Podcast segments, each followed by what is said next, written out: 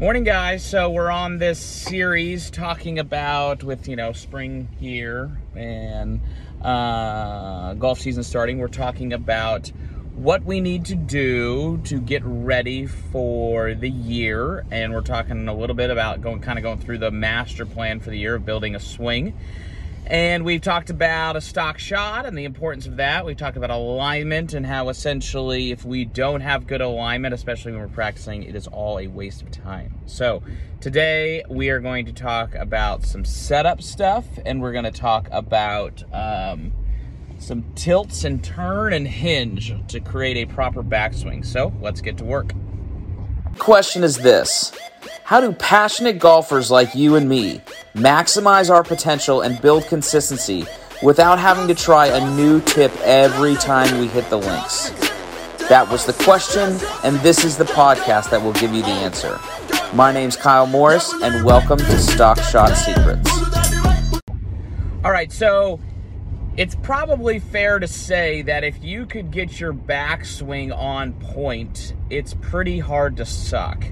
so, um, you know, if we're talking about just a framework of what the backswing is, right? So the golf swing, in a sense, you know, the concept of steep, shallow, steep, right? So the concept of in the backswing, if we're just talking about the shaft, the club shaft should go back if we're to err, right? We're to err with the club shaft being steep, meaning that halfway back when our left arm is parallel or our lead arm is parallel, the shaft is looking at the golf ball or inside the golf ball between the golf ball and your feet.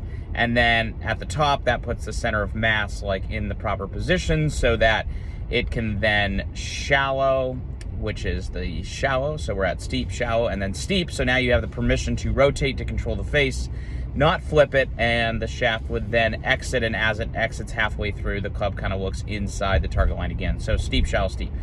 So for the backswing, how can we think about just the backswing? How can we boil it down to three little words to to build a backswing? And what we're going to do is we are going to go by the motto of tilt, turn, and hinge.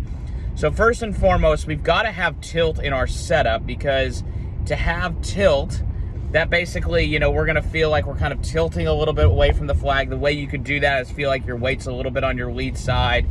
You know you're going to um, you could run your trail arm down the right side of your right leg if you're a right-handed golfer to touch your knee. And that kind of establishes about 10 degrees of tilt at setup which is what we want.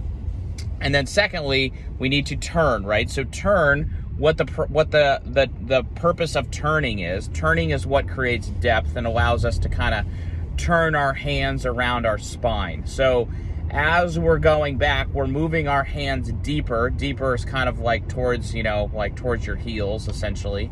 And they're going back there because of the fact of us turning. Now, we're not getting it back there by ripping our lead arm across our chest, but we're getting back there by kind of keeping our left arm or our lead arm in the same position as it was at setup, which is kind of measuring we you know the fancy word is adduction like putting that arm like across your chest that's adduction.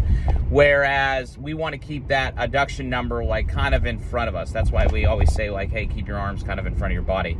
So so we've got our tilt we've got our turn so our turning of our hips and our chest which is kind of what starts the backswing that's what feels it starts the backswing. That's going to allow us to establish our depth. So now as we go back, what I see so many times is that players, you know, they suck the club inside. So if you're looking on video, the club looks like it goes under the plane line. But really, what's actually happening is the player isn't actually hinging. So we want to be hinging like we're like hammering, like, we're hammering a nail, right? So we're like, right? So we're hammering something in. So our wrists are kind of working more up and down. They're not working side to side. So side to side is called horizontal hinging and vertical is called vertically hinging. So we want our wrist to hinge vertically and when it hinges vertically with our tilt, with our turn, that allows the club to stay on plane. And now the club has kind of gone back. The vertically hinging allows the shaft to go back steep. We've got our tilt, we've got our turn, and then if we can turn our hips about 45 degrees, that allows our lead arm to essentially match our shoulder plane at the top, right? So it's perpendicular to your spine. 90 degrees to your spine, and that puts your hands above your heels. If you can get to this spot, now you're in a position to succeed so that you can just beeline your hands at the golf ball and you can take you can hit the ball on plane or from the inside to hit like that stock shot draw.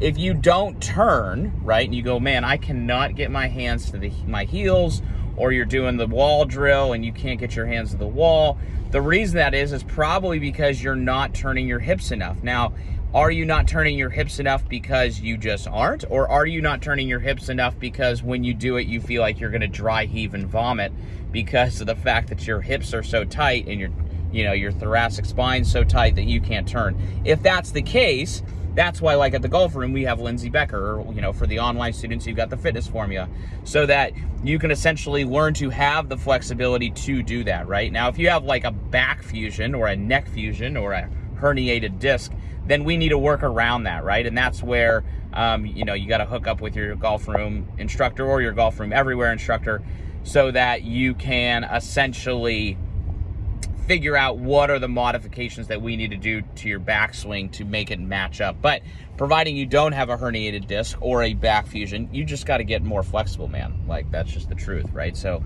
and it's not getting any better because unfortunately Adam and Eve ate the fruit and our bodies are getting worse in time.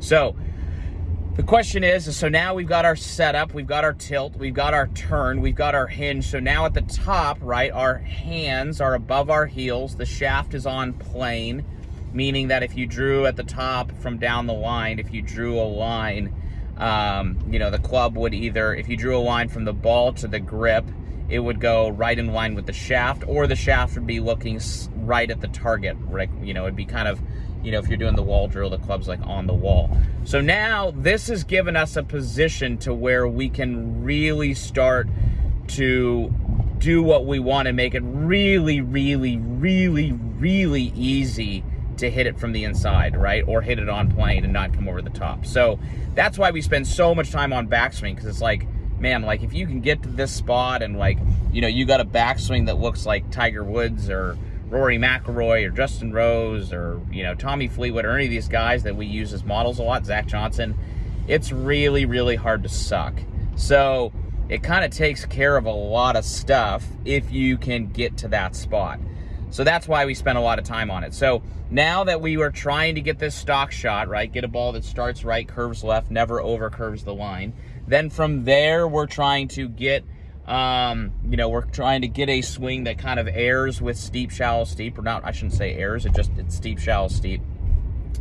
And now, um, it, to do that, right, we've got to be aiming at the target correctly. So principle, parallax, we're aiming at club face of the flag, feet 40, yard, 40 feet left, looking 40 feet left to aim our feet, which then makes, makes parallel lines and and we see that zone pole out there, which is crazy. By the way, we put a post out the other day about alignment. Like six days later, it was like 190,000 views. So obviously, that's a problem for you guys in regards to alignment, right? It's so important. So I'm so happy that you guys are watching that and loving it.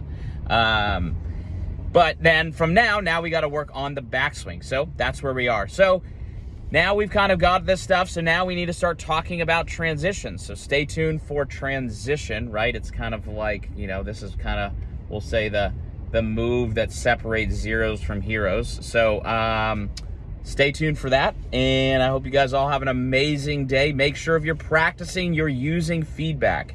If you're not using feedback, you're basically just wasting time. So make sure you guys are being your own best coach. And if you need any questions or have any concerns about your game, you know, you can always reach out to us at the Golf Room in Columbus or send us a video at the Golf Room Everywhere and go to thegolfroomeverywhere.com and you can sign up for a coach that we can help you remotely. I promise you, it's amazing. All right. Have an amazing day. Uh, love you guys. Talk soon. Hey guys, it's Kyle again, and I just opened up a brand new text line so that you guys can um, basically text me all of your questions. I'm going to be spending about 10 to 30 minutes every day answering these questions. So stop what you're doing and send a message to this number, area code 614 541 1988, right? And I'm going to be answering these questions. And just when you send it, when you send that text message, just say hello, and then I'm going to text you back. You can save my number, then you can text me anytime, any question that you may have, and and then um, we can just stay communicate. We can stay connected through this texting line, and through this texting line, I'm also going to be giving away free swag. I'm going to be telling you about new video series that are coming up, or anything that might be happening inside our community. So stop what you're doing. Text me at 614 541 1988, and I look forward to texting with you guys soon.